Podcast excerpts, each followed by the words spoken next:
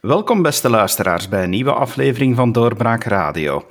Ik ben David Geens en mijn twee gasten vandaag zijn onze politieke kenners, meneer Drabbe en meneer De Vos. Welkom heren. Jullie staan er weer klaar voor en te drabbelen om een analyse te maken, neem ik aan. Dus laten we ons meteen invliegen in dit flauwe woordgrapje. Professor, laat ik dan maar bij u beginnen. Als we nu even kijken naar Vivaldi, de Vivaldi-coalitie, de regering. Het lijkt daar toch allemaal niet van een leien dakje te lopen. Iedereen is zo wat bezig met zijn eigen pandemiewetje. Is het daar nog koek en ei? Het zou natuurlijk zeer verbazen mocht een zevenpartijenkabinet alleen het koek en ei bestaan. In het grote, moeilijke en dominante domein van de bestrijding van corona heb je toch al wat verschillen gezien die naar boven komen tussen die zeven partijen, maar ook in thema's die daar geen verband mee houden, zoals de discussie over de loonwet of wat doen we met de grote verzekeraar of wat gaan we doen met de begroting. In die klassiek sociaal-economische discussies zie je al een links-rechts-spanning naar boven komen.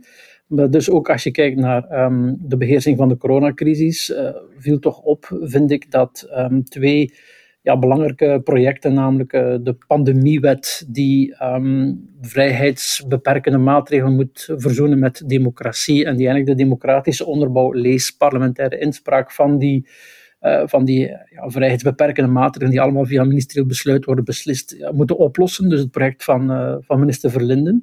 En er is nu heel recent ook die gezondheidsnoodwet van Frank Vandenbroucke naar boven gekomen, gisteren eigenlijk, op een manier die Vandenbroucke zelf niet zo leuk vindt. En hij zegt ook dat wat in de krant staat helemaal niet is waar hij op dit moment aan werkt. Dus we moeten daar met twee woorden spreken, maar je voelt wel in welke richting hij werkt. En dat is ook iets wat in sommige andere landen, ook in het totaal niet-communistische Amerika bestaat, namelijk een wet die beschrijft hoe in uitzonderlijke crisissituaties de overheid bijvoorbeeld kan tussenkomen om productie te vorderen van bepaalde geneesmiddelen of een bepaalde stok op te kopen en die niet via de markt te laten verspreiden enzovoort. Nu, die twee zeer belangrijke instrumenten die, als ze al bij goedgekeurd worden, toch de slagkracht van de overheid fors versterken, zorgen voor nogal wat discussie binnen Vivaldi.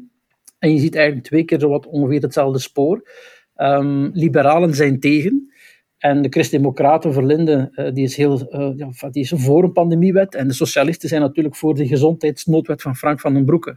Dus je ziet over een fundamentele punten toch een fundamenteel meningsverschil over die belangrijke kwestie, waarbij, vind ik, vooral opvalt hoe ook wat het eerste betreft, namelijk die pandemiewet, de liberalen zelf onderling verdeeld zijn. De premier, Alexander De Croo, en de minister van Justitie, Vincent van Quickenborne, die minimaliseren de nood aan zo'n pandemiewet. Ik vind dat heel straf wat De Croo vorige week in de zevende dag zei. Dat is een risico. Als je een pandemiewet maakt en je geeft het parlement inspraak, dan loop je een risico. En dat moeten we nu vermijden. Dat vind ik heel straf dat het hoofd van de uitvoerende macht zoiets zegt over de betrokkenheid van de wetgevende macht. Dus de premier en de minister van Justitie zijn tegen zo'n pandemiewet, maar tegelijkertijd is de huidige partijvoorzitter Egbert Lachaert, is de vorige partijvoorzitter Valerie Rutte, is ook de ex-Kamervoorzitter Patrick De Waal, die zijn dan weer heel sterk voor zo'n pandemiewet. Dus de liberalen zijn het onderling niet eens over die pandemiewet. Al zie ik nu de laatste dagen Egbert Lachaert wel wat schuiven om toch dat spagaat tussen de partijvoorzitter en de regeringsleider niet te groot te maken. Maar de liberalen zijn er onderling verdeeld over, maar ze staan dan tegenover bijvoorbeeld CD&V, waarvan ik het toch wel... Ik was wat verbaasd dat de nieuwe minister Verlinden, die toch neofiet is in de regering, meteen duidelijk zei, dat is niet zo evident om dat ten aanzien van de premier te zeggen, nee, wij gaan daarmee door. Ik heb dat nu gemaakt, dat is al besproken op interkabinettenwerkgroepen, we gaan door met die pandemiewet, want ik krijg de hele tijd kritiek van grondwetspecialisten, politicologen enzovoort. Dus wij gaan dat proces in gang steken. En ook als je naar de gezondheidsnoodwet kijkt, dat moet nog blijken, want we kennen daar waarschijnlijk nog de juiste teksten niet van, maar ook daar zie je toch een verschil tussen die Vivaldi-partijen naar boven komen op het terrein van de coronabestrijding. Daar waar je verwacht dat de unanimiteit veel groter zou zijn dan in niet-coronatijden. En dat is iets wat we kunnen verwachten. Hè. Dat is onmogelijk dat die 7 partijen de hele tijd over alle belangrijke thema's hetzelfde denken. Ik denk dat dat normaal en gezond is en ook een voorbode is voor veel meer interne discussie die we de komende jaren nog zullen krijgen. Is het een probleem dat de partijvoorzitters zich te veel moeien, denkt u, meneer Drabbe? In een particratie als de onze is het maar normaal of is het de logische gang van zaken dat partijvoorzitters zich mengen. En natuurlijk, als je een regering hebt met 7 partijen, waar Karel De Vos al naar verwees, dan is het ook des te lastiger dat je met 7 partijvoorzitters, lees 7 schoonmoeders te maken hebt, die elk bij elke beleidsdaad dan ook, en in elk televisieprogramma en in elke krant, dus dat heeft een vermenigvuldigende, geen exponentiële, maar wel een vermenigvuldigende factor, dat je een soort kakofonie krijgt van commentaren, van meningen, van opinies, en dat je op de duur ook niet meer kan volgen van wie heeft wanneer wat gezegd in welke context, en zegt die de dag erop nog hetzelfde als die in een andere studio of in een andere krant optreedt. Dus ik denk niet dat het feit is dat die partijvoorzitters zich mengen, maar wel het feit dat je met een regering zit met 7 partijen, met ministers, staatssecretarissen en dus partijvoorzitters. Ik denk ook dat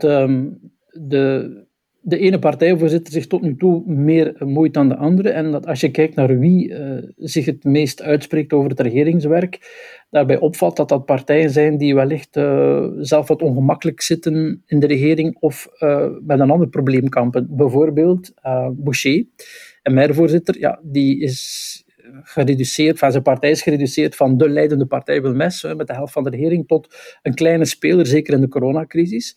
En hij moet moeite doen om zijn partij te profileren, zeker omdat op dit moment 2 socialisten in het kader van het relancebeleid het voortouw nemen.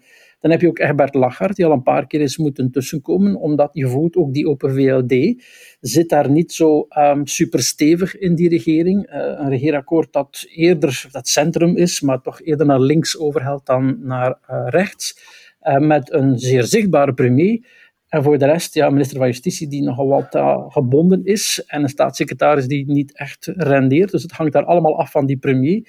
En je voelt daar dat die premier zich nog altijd niet heeft kunnen tonen zoals hij dat graag zou doen. En dus voel ik en merk ik ook in liberale kringen een vorm van ergernis over hoe beperkt de Open VLD eigenlijk maar naar buiten komt. Want het zijn vooral de socialisten, of toch Frank Vandenbroucke, die eigenlijk in de feiten de eerste minister is in coronamateries, maar ook de Christendemocraten, mevrouw Verlinden en de minister van Financiën van Petegem, zijn 2 neofieten, maar toch komen sterk voor de dag en staan vrij centraal in allerlei maatschappelijke discussies. Dus als je kijkt welke partijvoorzitter heeft zich eigenlijk gemoeid, van de Groen hebben we eigenlijk tot nu toe nog niks vernomen. Conner Rousseau bemoeit zich niet, Joachim Coens zeer beperkt, zeer sporadisch, maar het zijn de 2 liberale partijvoorzitters en Paul Magnette, die een partij leidt die ook op dit moment in de klappen deelt. Misschien wat minder in het regeringswerk, maar in Franstalig België onder grote druk staat, omwille van de vele schandalen, het schandaal dat dan uiteenvalt in vele kleine schandaaltjes, die in Wallonië en Brussel toch een beeld zetten van die oude partisocialist die niet verdwenen is, met de hete ader van de PTB in zijn nek. En dus chargeert zijn voorzitter ook in het regeringswerk om de aandacht voor een stuk af te leiden van wat daar gebeurt en ondertussen ook wat hij had aangekondigd. We hebben die wedstrijd 16 aan de liberalen gelaten, maar dat komt met een prijs en we gaan op die regering sterk wegen. En dus de 3 voorzitters die zich vooral bemoeien, dat zijn de 2 liberalen en dat is de PS-voorzitter. En dat heeft heel veel met de toestand van die partijen zelf te maken. Ja, maar als ik de logica dan mag doortrekken, als we gaan kijken naar de toestand van een partij als Groen, intern, waarin Kristof Calvo nu kiest voor een halve zwanenzang, een partij die maar 8% in de laatste peilingen haalt, dat is ongeveer evenveel als de PvdA, een partij eigenlijk die sinds de regeringsvorming, meer zelfs sinds de vorige verkiezingen, in de lappenmand hangt. Daarvan zou je dan toch ook kunnen verwachten dat iemand als Meyrem Almaci nu op haar strepen zou staan en met haar partij veel steviger of dikker in de verf wil zetten. En dat gebeurt helemaal niet. Dus het heeft niet alleen te maken, denk ik, met de profileringsdrang van voorzitters ten opzichte van wat hun ministers doen in de regering. Ik denk dat dat het sowieso moeilijk is om lijm te vinden in deze regering. We hebben het daar eerder al over gehad. En lijm die er misschien niet is, maar die ook niet pakt bij de oppositie. Want met deze coalitie zou je bijna zeggen, heb je al geen oppositie meer nodig om oppositie te voeren, zoals het er nu aan toe gaat. Dus de oppositie vindt daar ook geen voedsel, zal ik maar zeggen, om gaten te schieten in die coalitie. Dat doet ze zelf wel. Dat is juist. Nu, Almaci heeft zich een beetje gemoeid, maar dat is niet blijven hangen. En dat zegt al veel door te zeggen dat Groen vooral op die mentale zorg veel nadruk legt. Is eventjes aan bod gekomen vorige week. Maar dan is dat eerder een Vlaamse en regionale materie. Maar mevrouw Almaci is een gekwetste, gegavende voorzitter die sinds haar herverkiezing, die te nipt was. En vooral denk ik het feit dat in het regeerakkoord er wel duidelijk groen accenten zijn, zonder enige twijfel, maar dit niet een bijzonder groen akkoord kan genoemd worden. En ook de keuze voor de twee ministerposten, Agalev, Tinne Van der Straeten, zeker in het najaar zal naar boven komen als we het hebben over kernuitstap, zonder twijfel. Maar toch niet, als je dat vergelijkt met hoe andere partijen op dit moment mensen hebben die vooraan staan, ja, dan valt dat dik tegen bij Groen. En ik denk dat na de tegenvallende verkiezing zijn de toch maar een kleine groei, terwijl met de klimaatmarsen veel meer was verwacht. De ambitie was uitgesproken om de leidende partij aan de linkerkant te worden. Ja. Maar als je dat zet naast wat de Conner Rousseau op dit moment met de SPA aan het doen is, en we zullen wel zien hoe duurzaam dat allemaal is op termijn, ja, dan valt dat geweldig dik tegen. En ik denk dat vooral ook de positie van Almaci, ook na het vertrek van Kristof Calvo, want dat zal haar voor een stuk aangevreven worden, hè, dat die spits uit de Kamer vertrekt. Dat is ook omdat, hoor je zeggen, de relaties met Almaci niet goed waren en de voorzitter eigenlijk de man voor een stuk genekt heeft. Het is veel ingewikkelder en veel genuanceerder dan dat, maar dat is een verhaal dat je hoort. Almaci is verzwakt en ik vrees dat zij er niet zal in slagen om haar partij naar boven te trekken. Dit is gewoon het voorzitterschap te veel voor Almaci. En ja, die herbronning die Kristof Calvo nu kiest, dat zou misschien wel eens een wijs advies kunnen zijn aan de voorzitter van de Groen. Is het ook niet zo dat Groen momenteel stil blijft omdat haar minister, zijnde dan Tinne Van der Straeten, net een heel onpopulaire beslissing heeft genomen in verband met de subsidies voor de windmolenparken en om die subsidies door te schuiven naar de elektriciteitsrekening, wat toch de komende jaren weer 700 miljoen extra belastingen betekent, stilzwijgend in een ministerieel besluit. Is het nu gewoon bij Groen zwijgen en de storm laten overwaaien? Ik denk dat dat zeker meespeelt, voor zover dat Groen in het oog van die storm kan terechtkomen. Hè. Ik stel me daar wel vragen bij. Ik denk dat gewoon die partij, ze heeft wel twee spitsen in die regering zitten. Die moeten nog bloeien of opbloeien. En dat zullen we inderdaad later zien. Zoals Karel De Vos al zei, de kernuitstap van dit najaar. Al vrees ik dat we dan een totaal andere discussie gaan krijgen. Hè? De bouw van die gascentrales. Waar komt dat gas vandaan? Dat komt via Syrië uit het Midden-Oosten. Dat komt van Rusland. We gaan daar dus een totaal nieuwe discussie krijgen die nu nog niet gevoerd wordt. En die ook voor de nodige problemen binnen Vivaldi zal zorgen. Dus ik weet niet of dat Groen nu in het oog van de storm zit, zoals je eigenlijk aangeeft, David. Ik denk dat die partij gewoon momenteel, en zeker de voorzitter, niet goed in haar vel zit. En momenteel, zeker nu met die halve zwanenzang, om het dan maar zo te noemen, van Kristof Calvo, ook niet goed weet welk hout pijlen maken. Vergeet ook niet dat binnen die partij zit de grote concurrent, Buren Joska, met maar 1 of 2% verschil van de stemmen bij de laatste voorzittersverkiezingen. Die zit echt wel op vinkenslag natuurlijk, om vroeg of laat zijn slag te slaan.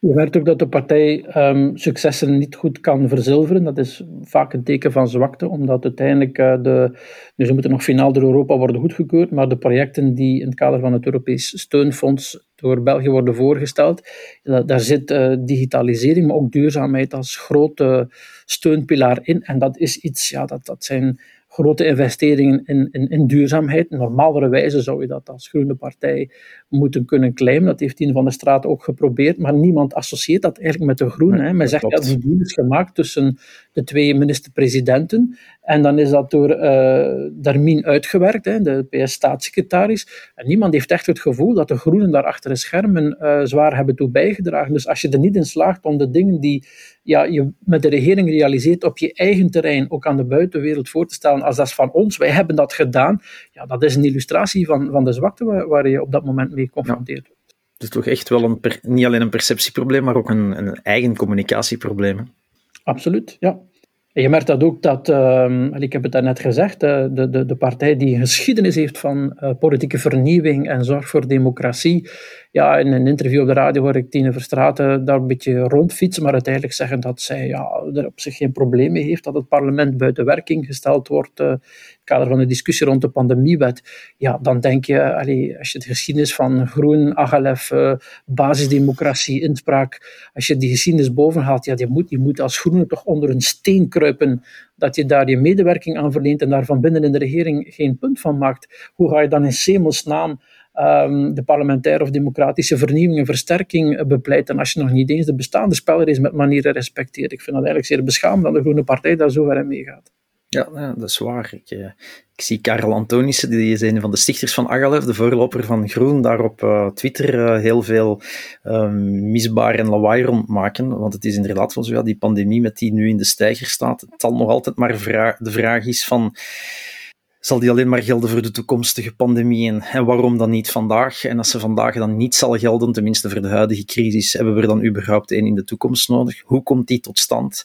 We hebben het hier in vorige podcast al een paar keer over gehad, enorm waakzaam moeten zijn. Wij als waarnemers, maar uiteraard alle politici, en niet alleen van de oppositie, maar zeker ook van de meerderheid, zullen heel waakzaam moeten zijn over twee aspecten, zeker van die wet. Dat zijn de proportionaliteit, hè. Zeker de straffen die tegenover overtredingen zouden staan, dat die wel proportioneel zijn, hè. Dat je niet iemand een boete geeft omdat hij om 2 over middernacht nog zijn hond uitlaat op het platteland, om dat cliché nog maar eens te gebruiken. Maar ook de tijdelijkheid, dat het niet iets is dat zomaar automatisch kan verlengd worden.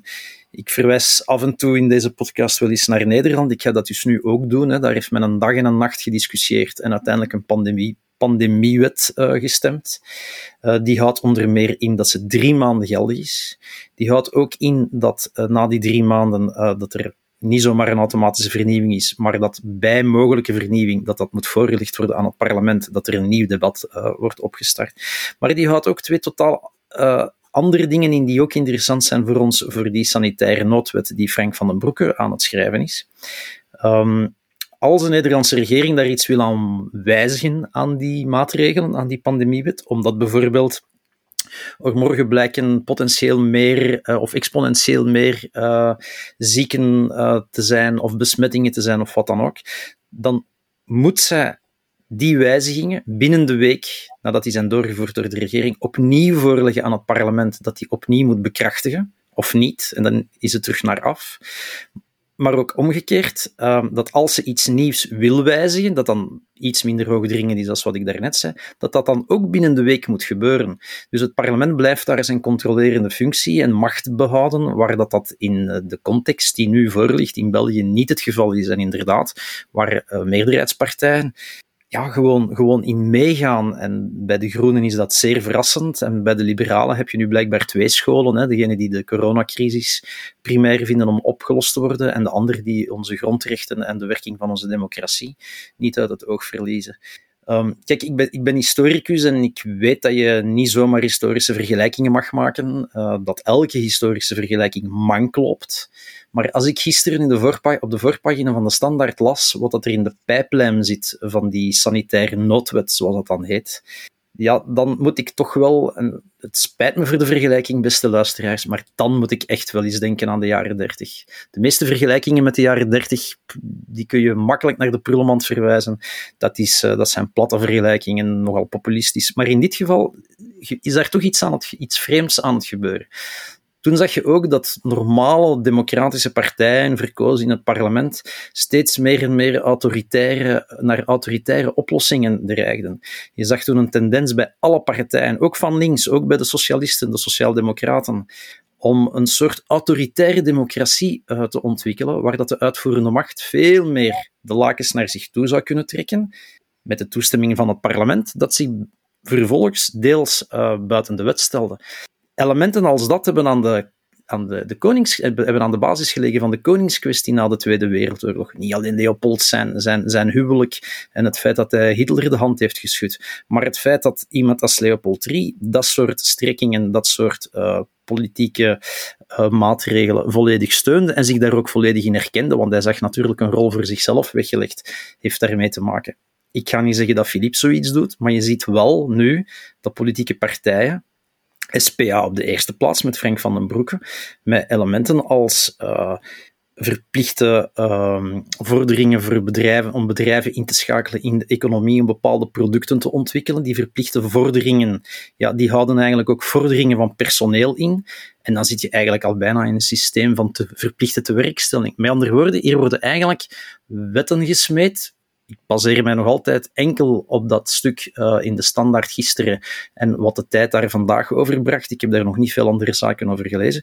Maar er wordt bijna een wetgeving ontwikkeld waarin dat onze economie en onze democratie worden klaargemaakt voor een oorlog. Hè. Het lijkt op wetgeving voor een oorlogseconomie. We zijn 2021 en er is amper een haan die er naar kraait. Ik vind dit bijzonder... niet alleen teleurstellend, maar ik vind het bijzonder gevaarlijk. It's a slippery slope, zoals ze dat in het Engels zeggen. Ik deel die bezorgdheid. Ik denk dat sommigen er ook het moment in zien om, zonder daar te veel complotten en eenvoudige, simplistische redenering op toe te passen, natuurlijk een streven die ze al langer hebben, de versterking van de staat, kunnen doorvoeren, omdat de omstandigheden en de context dat nu toelaten. Maar dat is niet, denk ik, exclusief met een ideologische linkse agenda. Als ik kijk naar wat de Europese Unie vorige week gedaan heeft, dat is toch onvoorstelbaar. Het is hallucinant, hè? Dus de Europese Unie die altijd predikt tegen elke vorm van nationalisme en voor internationale samenwerking enzovoort, heeft zich eigenlijk bijzonder eng vaccin-nationalistisch getoond, hè? Door eigenlijk een verbod op export buiten de EU-grenzen, bijzonder dan richting Ierland en Groot-Brittannië. En zelfs haar eigen Brexit-akkoord onder druk gezet door daar die gevoelige kwestie van de grens tussen Ierland en Noord-Ierland te problematiseren. Dat een EU-commissaris-voorzitter dan het durft nog om de verantwoordelijkheid van zich af te schuiven en die naar een andere commissaris te sturen. Allee, dat is hallucinant. Ik denk dat het gezag van de voorzitter van de Europese Commissie en van de Europese Unie vorige week een enorme klap gekregen heeft, maar... De argumenten waarmee zij zich hebben bediend, namelijk eigen vaccin eerst, eigenlijk voor de eigen bevolking eerst, en voor de Europeanen eerst, dat is America First, hè? Dat is een eigen volk eerst benadering. En hoe kan je dan achteraf met enig gezag en authenticiteit nog kritiek geven op partijen en bewegingen die datzelfde verhaal binnen de grenzen van de lidstaten hanteren. De reflex om voor je eigen volk op te komen en te pleiten voor grenzen voor je eigen volk. Ja, dat is op het Europees niveau gebeurd. Dat zij doen hetzelfde op nationaal niveau. Dus ik denk dat de geloofwaardigheid van de Europese Unie daar een enorme klap gekregen heeft en dat Europa daar een zeer slechte beurt gemaakt heeft. Maar ik denk dat in heel de coronacrisis Europa al een slechte beurt heeft gemaakt door haar volledige afwezigheid. Bepaalde maatregelen wat lockdowns betreft, wat sluiten van grenzen betreft en dergelijke. Het zijn allemaal zaken waar dat de Europese Unie eigenlijk al van dag één een beleid of toch een kader had kunnen voor uittekenen waarbinnen dat de lidstaten zich konden bewegen en er is niks ondernomen. Dus wat er nu gebeurd is, ik denk dat de brede bevolking, de ruime bevolking echt wel, die gaat daaraan voorbij. Dat vaccin-nationalisme, het zij zo. Europa is helemaal afwezig in de coronacrisis en toont nu nog maar eens aan, ik kan niet zeggen haar overbodigheid, maar ja, toch het feit dat het ook daar niet allemaal koek en ei is, David. Maar ik denk dat Europa op één punt ons een voordeel heeft geboden. Ik denk dat het moeilijk zou geweest zijn voor ons om de condities, dus de prijzen en de hoeveelheden van vaccinproducenten, dat we dat in het kader van die Europese groepsaankoop bij wijze van spreken, dat we daar een voordeel bij gedaan hebben, maar tegelijkertijd weten we nu dat Europa daar veel te traag heeft gewerkt. Maar het ene land heeft daar al meer voordeel kunnen uithalen dan het andere. Hè? Dus ook daar zie je dat toch maar flinterdun is wat Europa daar betekend heeft. Ben ik bang. Perspectief hadden we daar wat voordeel aan, maar het klopt dat Europa daar ook ten eerste met verschillende snelheden heeft gereden en ten tweede zelf als Europese Unie te laat was. Hè. De Britten hadden er die maand eerder een akkoord en wij waren vooral heel erg aan het discussiëren over de prijs. En achter de schermen viel te horen dat men vond dat ook de Europese Unie te weinig offensief was, bureaucratisch, log.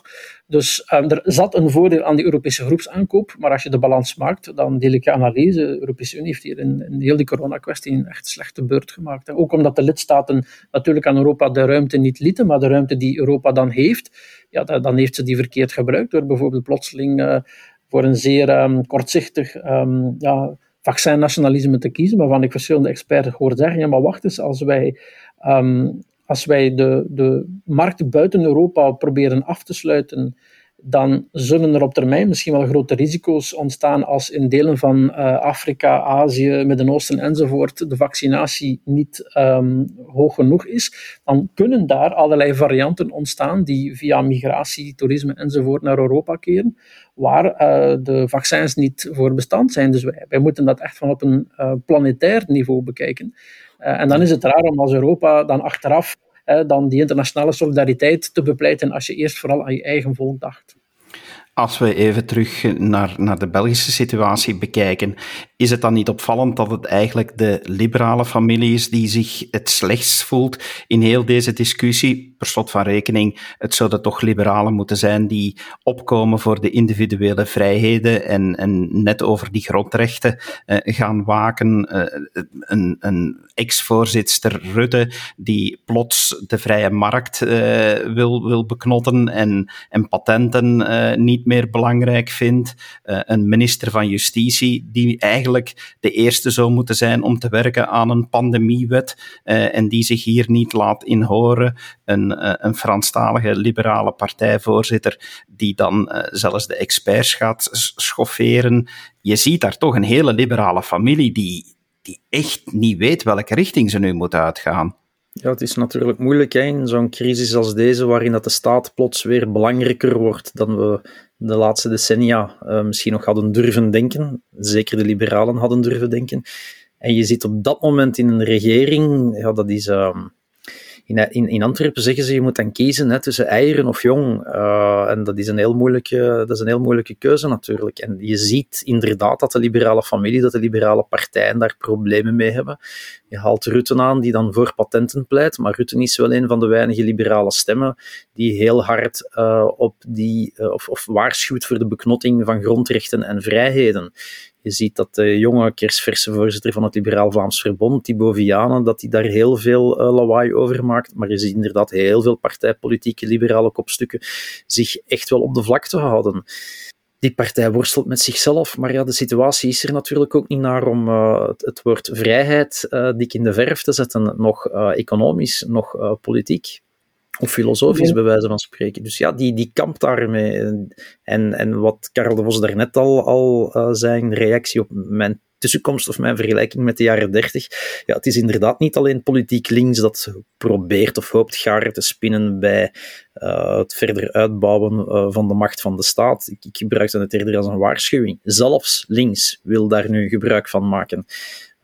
En de kritiek hierop komt nu voor het eerst, misschien moet ik eens over nadenken, van een rechterzijde, hè, waar dat je ziet dat een NVA op dat vlak wel probeert een verschil te maken in de oppositie, door op die nagel te hameren dat we toch moeten opletten in welke richting dit zal evolueren, zowel met die pandemiewet als, maar dat zal de volgende dagen, morgen is er, ik weet niet of het op de agenda staat, morgen van het parlement, er zullen ongetwijfeld wel vragen over gesteld worden, minstens door Jean-Marie de Dekker verwacht ik dan, maar dus ook over die sanitaire, die gezondheidsnoodwet, of hoe ik ze ook moet noemen.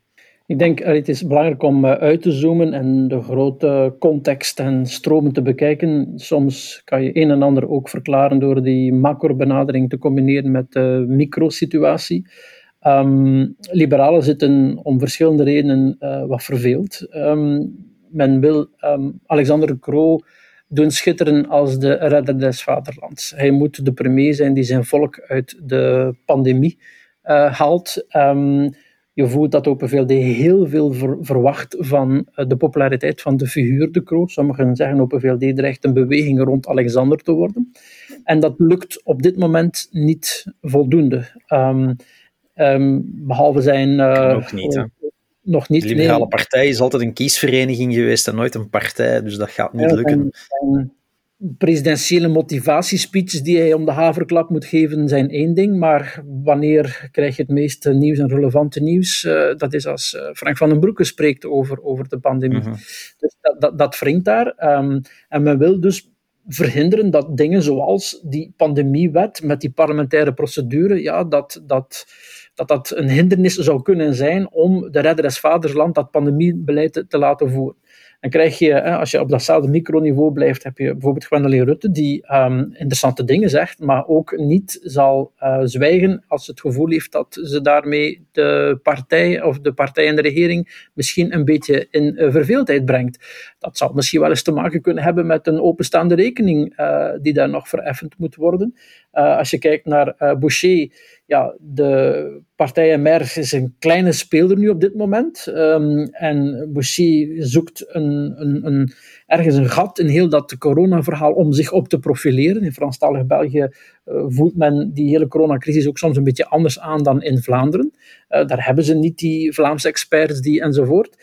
En hij heeft zich nu heel sterk geprofileerd op de kappers en op de experts. Nu, dat is een manier om voor die Boucher om op dat federale niveau nog ergens gezien en gehoord te worden. Hè? Want ja, de man is toen hij voorzitter werd, voor de, zeg maar, de hoofdtoon in formatiegesprekken. Hij was de man die de regering naar eigen zeggen in een bepaalde richting deed kantelen. En sinds de vorming van de regering is zij een van de voorzitters en niet meteen de meest belangrijke. Dus je voelt dat zo iemand dan ergens een ruimte zoekt om daar zich te kunnen in profileren. Dus die grote structurele macro-benadering is zeker nodig om alles in zijn goede context te zetten. Maar ik heb geleerd uit ervaring dat je dat best ook combineert met de meer casuïstieke benadering van de micro-elementen die daar ook wel een rol in kunnen spelen. Meneer Drabbe, u verwees daarnet naar wat er gebeurt in Nederland.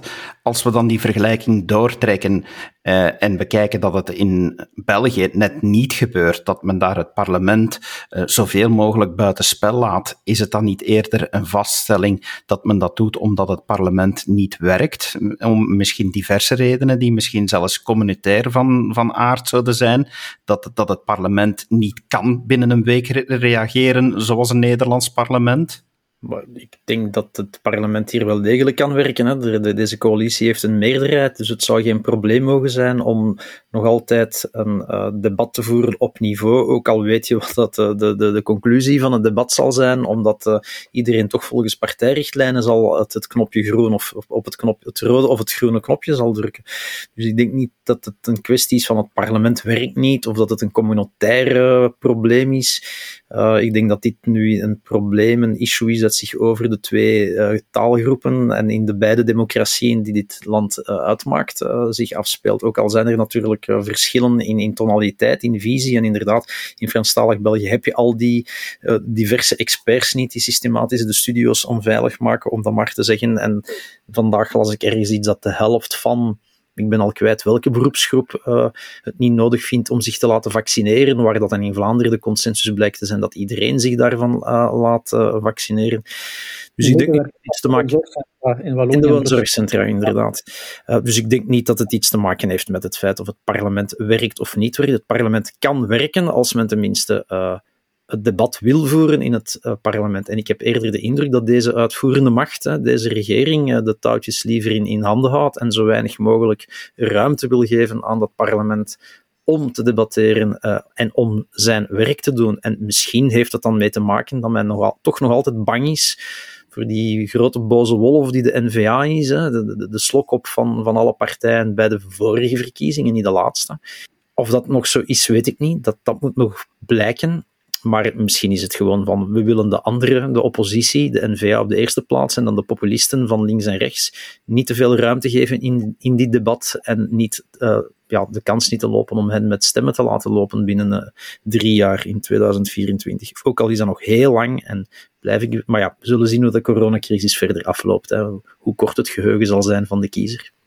Er zijn in die discussie rond de pandemiewet een aantal verwachtingen die niet realistisch zijn, bewijst ook de praktijk. Sommigen zeggen dat zal het draagvlak voor die maatregelen vergroten. Misschien, maar misschien ook niet. Nederland is daar een goed voorbeeld van, hè, dat niet per se moet, alhoewel in Nederland ook niet die straatprotesten moet gelijkstellen met de algehele bevolking. Maar je hoeft niet per se die democratische toets in te voeren om draagvlakvergrotend te werken. Dat is een op zichzelf staande meerwaarde, een op zichzelf staande must, zou ik zeggen, of er daar nu meer of minder draagvlak uit voortvloeit. Een tweede misvatting is dat je efficiëntie verliest. Ook dat klopt niet, indien nodig. En Karel Reb heeft daarnet de Nederlandse procedure beschreven. Indien nodig kan ook het Belgisch parlement, kan de Kamer, maar ook het Vlaams parlement zich organiseren. Als er zo'n wet komt die bijvoorbeeld zegt dat je binnen de 48 uur, of weet ik veel, 72, een parlementair debat plus stemming daarover moet hebben, ja, dan zal de Kamer en het Vlaams parlement zich daarnaar organiseren. Indien het moet, slaagt de Kamer er ook in om, als de nood het hoogst is, binnen 48 uur bepaalde wetgevende initiatieven te nemen. Dus dat zijn allemaal flauwe excuses of flauwe verwachtingen. Ik denk dat de essentie inderdaad is dat men nu binnen de regering geen risico wil nemen.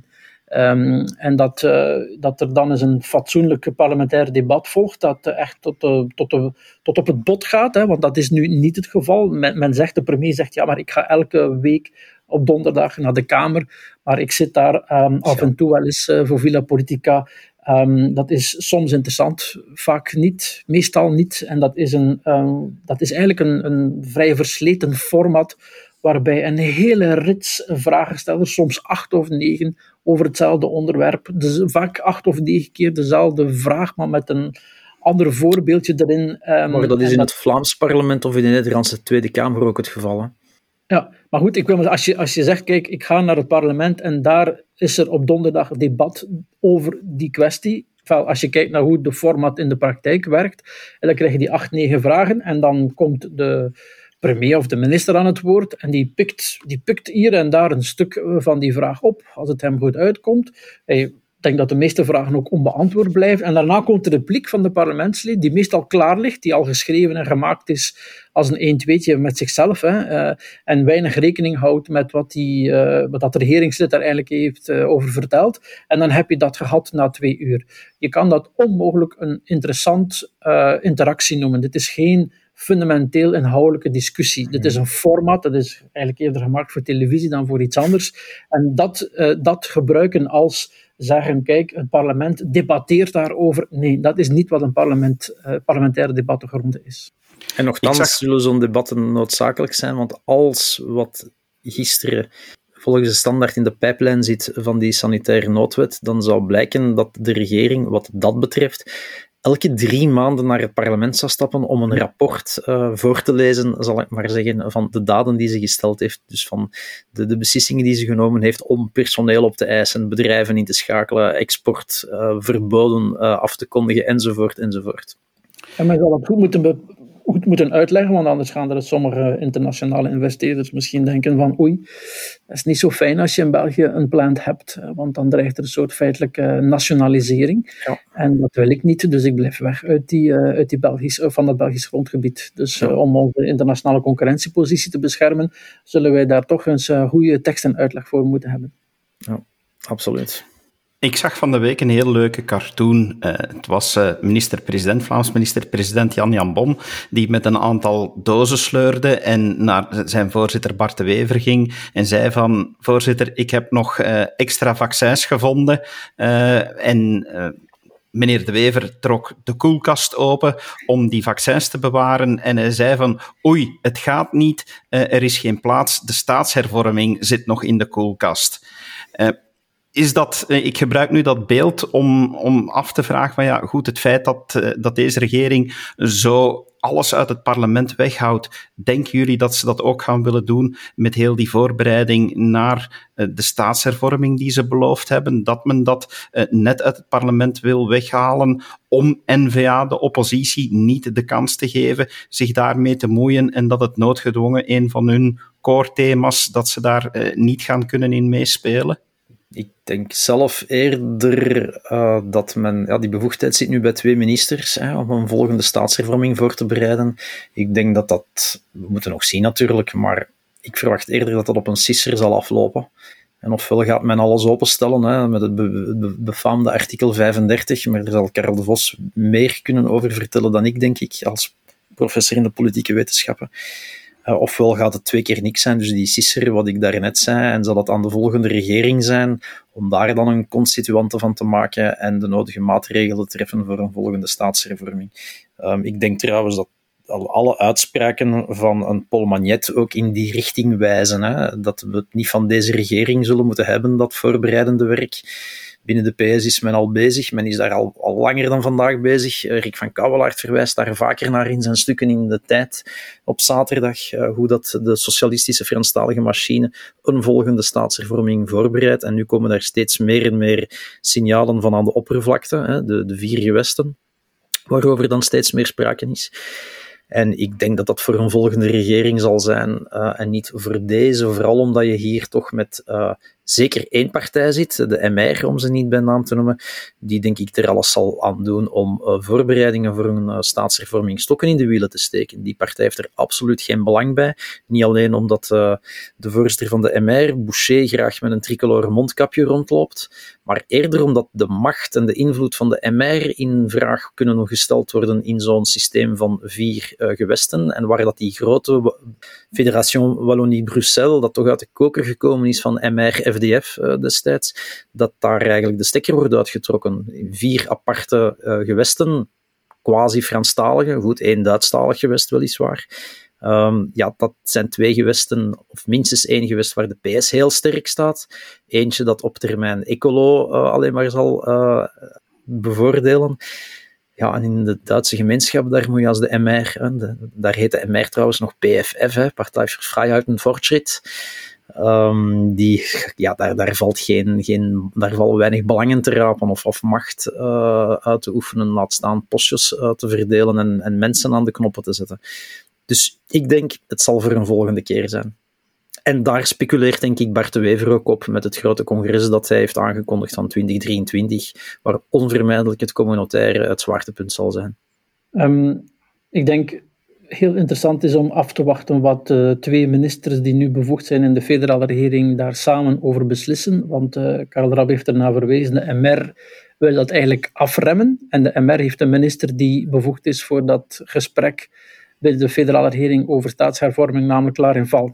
Het feit dat de MR dat niet aan de PS heeft gelaten, want dat was eigenlijk wel de ambitie van de PS, om dat ook in eigen portefeuille te hebben. Het feit dat de MR dat niet heeft toegelaten en dat zelf wou, was precies om die remmende kracht te kunnen uitoefenen. Terwijl tegelijkertijd vooral Verlinden voor de CD&V die wel vragende partij is om dat binnen de regering te doen en die een koele minnaar is, of zelfs tegenstander, maar het partijprogramma zegt toch koele minnaar van herfederalisering. Dus daar heb je minister Verlinden aan de ene kant en minister Clarinval aan de andere kant. En die twee gaan het dan eens moeten bekijken. Op het eerste openingscollege politicologie in oktober, geloof ik, was het... had ik de drie partijvoorzitters te gast van de drie traditionele partijen. En daarop hebben ze gezegd dat artikel 35, dus de paspartout, zou niet artikel 35, artikel 95 geloof ik is het. Het artikel dat bepaalt hoe de grondwet geamendeerd kan worden. Dat artikel zal gebruikt worden op het einde van de legislatuur om dus in de volgende legislatuur tijdens de constituanten, dus het parlement dat bevoegd is om de grondwet te veranderen, om dan alles mogelijk te maken. Dus die truc met de paspartout is al afgesproken bij de regeringsvorming van de regering De Croo. En in welke mate er dus... Staat dat in een Atoma-schriftje? Staat dat in een Atoma-schriftje of staat dat letterlijk zwart en wit in het regeerakkoord? Niet het regeerakkoord, maar dat werd, het staat op beeld. Dus het werd toen gelivestreamd door de VRT, daar is dat gezegd. Egbert Lachaert zei dat, ik modereer dat gesprek en ik zag Conner Rousseau en Joachim Coens een beetje eigenaardig reageren, want ik denk niet dat ze verwachten dat naar buiten ging komen. Maar goed, dat is toen gezegd geweest. Het volgende, maar we spreken elkaar nog voor het plaatsvindt, het volgende openingscollege politicologie is er eentje, dat is een primeur nu bij wijze van spreken, met Annelies Verlinden. Dat is in februari, ik weet niet uit het hoofd, het is op een woensdag, ik denk 17 als dat een woensdag is. Dat is met minister Verlinden. Het zal nu gelivestreamd worden, niet via de VRT, maar via hln.be. En een van de vragen die wij gesteld hebben, want in het tweede semester doseren we politicologie aan de eerste bachelor rechten, zoals dat in het eerste semester doen we de eerste bachelor politieke wetenschappen en een heleboel andere opleidingen. Dus we hebben dat ook in het tweede semester, maar nu voor de eerste bachelor rechten. En een van de dingen die we haar gevraagd hebben is, mevrouw Verlinden, hoe zit het nu met die pandemiewetten? Leg dat nu eens uit. 2, wat met dat project van die politieke vernieuwing? Wat gaan jullie daar eigenlijk mee doen? En 3, wat met de staatshervorming? Dus ik ben benieuwd om haar antwoord daarop te horen. Dus misschien weten we dan midden februari iets meer. Maar hoe dan ook, niemand verwacht eigenlijk dat de dynamiek voor de staatshervorming in de schoot van de regering wordt geboren. Het zal, zoals al de voorbije staatshervormingen, finaal akkoorden zijn tussen partijen. Het zal een dynamiek zijn die tussen partijen ontstaat. En je hebt inderdaad, zoals Karel Drabbe zegt, al langs Franstalige kant heel duidelijk de PS die het voortouw neemt, die de MR, die FI, Ecolo rond zich heeft geroepen en zei, jongens, dat gaan we dus niet meer doen. We moeten goed voorbereid aan die start van 2024 verschijnen. En we moeten goed weten wat we willen. Die indeling in 4 deelstaten is er 1 van, maar er komt nog een heleboel andere dingen bij. En dan is de vraag of de Vlamingen iets soortgelijks kunnen doen. N-VA zal daar dan ook op haar congres eerst moeten beslissen, wat willen wij nu eigenlijk? Wat met artikel 1 van de statuten, waar staan wij nu eigenlijk voor? Maar gaan wij ook de lead nemen langs Vlaamse kant? Er is in het Vlaams parlement, onder voorzitterschap van mevrouw Homans, dat mij niet vergis, ook een traject bezig.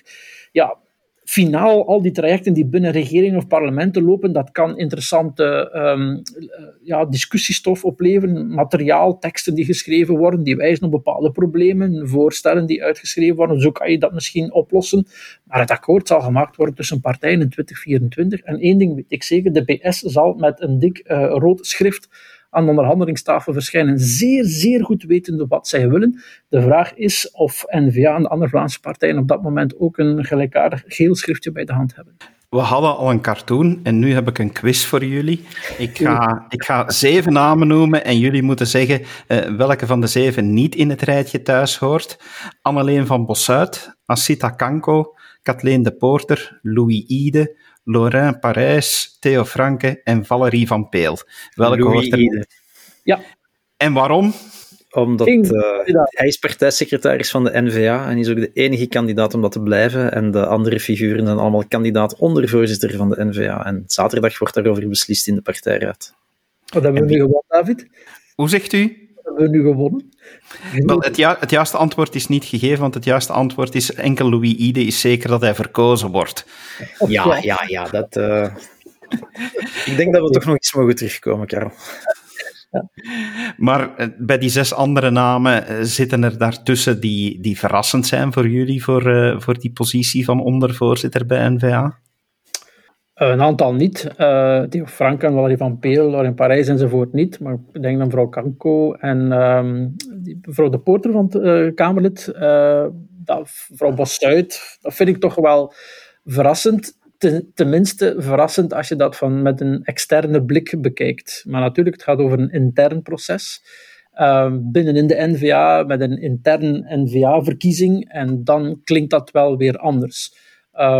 Maar ja, het is wel opvallend en dat is eigenlijk wel toch een illustratie dat ondanks electoraal verlies N-VA nog altijd een beetje als een partij of categorie wordt bekeken. Nog altijd een heel belangrijke, relevante partij, want ik kan me niet herinneren dat over ondervoorzitter bij andere partijen zoveel te doen zou zijn. Dat heeft natuurlijk ook te maken met het feit dat die verkiezing vaak gekoppeld is aan de verkiezing van de voorzitter. Dat is in 1 beweging gebeurd. Hier is dat een apart circuit. Maar het wil wel wat zeggen dat daar zoveel over te doen is. Ik denk dat daar allerlei dingen in gelezen worden die er niet moeten in te lezen zijn. Maar ik heb eerder deze week een schitterend interview gelezen op knak.be van iemand die dat heel mooi onder woorden heeft gebracht van wat je daar maar moet van denken. En ik verwijs vooral duidelijkheid naar Karel Drabbe voor de mensen die het niet gelezen zouden hebben. Ja, dank u voor de voorzet. Ik kan er eigenlijk weinig aan toevoegen. Hè. Voor mij was er 1 naam verrassend. Dat is de naam van Asita Kanko. Ik poneer nogal graag, en ik ben daar trouwens niet de enige in, dat er geen ideologische georganiseerde groepen of strekkingen of vleugels of clubs of wat dan ook zijn binnen die partij. Maar in mijn ogen, en ik ken de beide personen toch ook, en heb van allebei ook een boek uitgegeven, staan Asita Kanko en Theo Francken heel dicht bij elkaar. Dus dat was voor mij een verrassing om haar te zien. Tenzij het kwade genius in mij zou dan kunnen denken van misschien hebben ze samen de strategie bedacht dat Asita stemmen zou kunnen weghalen bij Valerie, vrouwelijke stemmen weghalen en op die manier Valerie van Peel wat verzwakken ten opzichte van Theo Francken. Weet ik veel. Ik ga wel 1 ding herhalen van wat ik ook in dat interviewtje in Knak heb gezegd. Men doet nu alsof het een strijd is tussen Valerie van Peel en Theo Francken. Alsof dat links versus rechts is. Ik vind Theo Francken nog altijd iemand die sociaal-economisch veel linkser staat dan het gemiddelde van zijn partij. Dat horen journalisten blijkbaar niet graag, maar het is nogthans een feit. En twee, dat je ook de verrassende optie, wel, misschien was ze niet verrassend, van Lorin Parys, die te kennen gaf of geeft van te willen blijven, dat we dat niet mogen veronachtzamen, en dat je dus met 3 mogelijk sterke kandidaten zit. Maar goed, het is aan de, hoeveel zijn het er, 250 of 300, ik ben het aantal even kwijt, partijraadsleden zaterdag om daarover te beslissen. En dan wordt daar ook altijd de maar verteld, dat dat een heel eigenzinnig, recalcitrant orgaan is, dat vooral zijn eigen agenda volgt en zich niets laat opdringen, want dat is een erfenis vanuit de Volksunie. En dan zeg ik daarop van, ja, ga toch maar eens kijken van die 250 of die 300 mensen, hoeveel er daarvan een verleden hebben in de Volksunie. Dat zijn er bitter weinig, dus het zou me verbazen dat dat DNA een sprongetje heeft gemaakt van de ene partij naar de andere. We zullen zien, zaterdagavond waarschijnlijk meer. En hoe zie je dat allemaal louter interne dynamieken betreft en hoezeer de buitenwereld zich vergist als ze zegt dat is eigenlijk een strijd tussen strekkingen en het is een examen van Theo Francken, Nada, Ferre Koetjan enzovoort. Hoezeer dat fout zou kunnen zijn, dan nog zal het zo gelezen worden en NVA mag beweren, jongens, jullie vergissen zich, dat is allemaal niet aan de hand, dan toch zal in de buitenwereld de score voor de een of de ander op die manier geïnterpreteerd worden. Men zal daar de partij misschien niet zo bedoelt, of die misschien niet eens overeenstemmen met de feiten, maar het zal zo gelezen worden. Ja, dat is een soort self-fulfilling prophecy natuurlijk. Hè. Ja, ik kan er niks aan toevoegen. Dan weten wij al waar we volgende keer commentaar kunnen opgeven en hoe wij het lezen en hoe wij hetgene wat andere journalisten en andere media lezen, hoe wij dat weer lezen. Dus zo kunnen we bezig blijven. De weddenschappen, die ga ik jullie nu niet vragen in deze podcast. Die kunnen na de opname bij mij worden afgesloten. Dus het rest mij nog om jullie te bedanken voor jullie analyse van heel het gebeuren in politiek Vlaanderen, België en daarbij. Dankjewel, meneer Drabbe. Dankjewel, professor De Vos. Graag gedaan. En uw beste luisteraar, dank u wel dat u geluisterd hebt en blijf zeker luisteren naar onze volgende afleveringen, want die zijn ook allemaal de moeite waard om te beluisteren. Niet alleen deze 2 heren geven schitterende informatie op Doorbraak Radio, maar we hebben heel veel interessante gasten, dus blijf zeker langskomen. Graag tot de volgende keer. Dag. Dit was een episode van Doorbraak Radio, de podcast van doorbraak.be. Volg onze podcast op doorbraak.be/radio of via Apple Podcasts, Overcast of Spotify. Bezoek ook onze website op doorbraak.be en steun ons door een vriend te worden van Doorbraak.